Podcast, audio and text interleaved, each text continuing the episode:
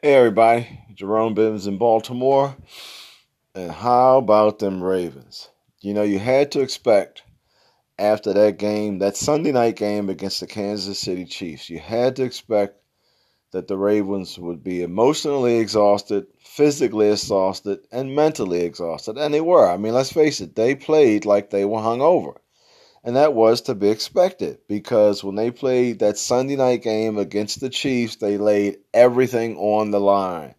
They left it all on the field, you know, to use one of the old cliches. I mean, they put everything they had into winning that game against the Chiefs. And of course, they prevailed. But again, you had to expect that they would be hung over when they went up to Detroit to play the Lions. And, you know, they were expected to win that game against the Lions. They were expected to dominate. But they didn't. They struggled. I mean, the team as a whole struggled. I will say this, though Lamar, the quarterback, LJ, played a superb game. I mean, I don't recall ever seeing Lamar focus on staying in the pocket. I don't ever remember seeing Lamar put so much effort into his passing game. He was putting the ball right on target, right on time. Now, clearly, some of his receivers were struggling, but Lamar did his job, and you could see that he was aggressively trying not to run. You could see that he wanted to stay in the pocket, and you could see that he wanted to pass the ball. And that's what he did. And he was throwing some dime passes. I mean, that boy was on the money. But going again, you know, the team was struggling because I think they were dealing with an emotional hangover.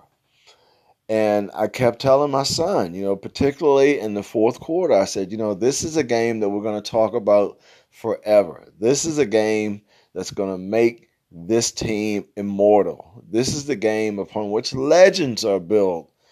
And boy, oh boy, oh boy, when it came down to that last second 66 yard field goal by Justin Tucker.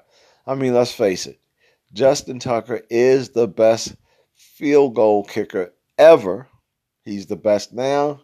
He's the best in history, and he'll probably be the best for a long, long time.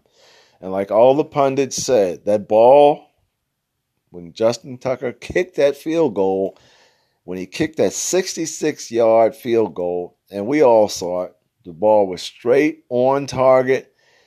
It definitely was accurate. The only question was, was it long enough? And it got to the goalpost and doink, hit the crossbar and bounced through.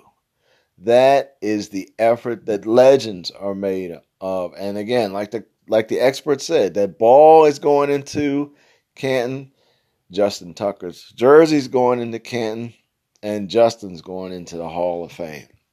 That was an excellent, excellent game. It was so inspiring, it was so uplifting, and let's face it, Baltimore needed a boost, the state of Maryland needed a boost, and the country needed a boost. And, and, you know, that's why we watch sports. We watch sports because sports inspire us, they motivate us, they elevate us from just being regular, everyday folks, and they teach us that we can do anything that we want to do. You know, they give us the power to fly.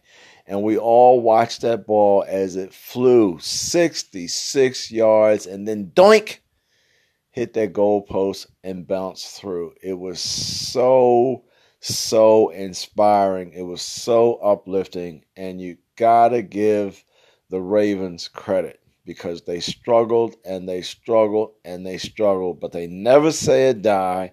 They never gave up.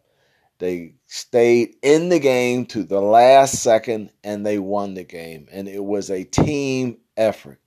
Everybody did everything that they had to do. Some of the players really, really, really struggled. Some of the players really, really struggled, but the team pulled together and the team got it done. How about them Ravens?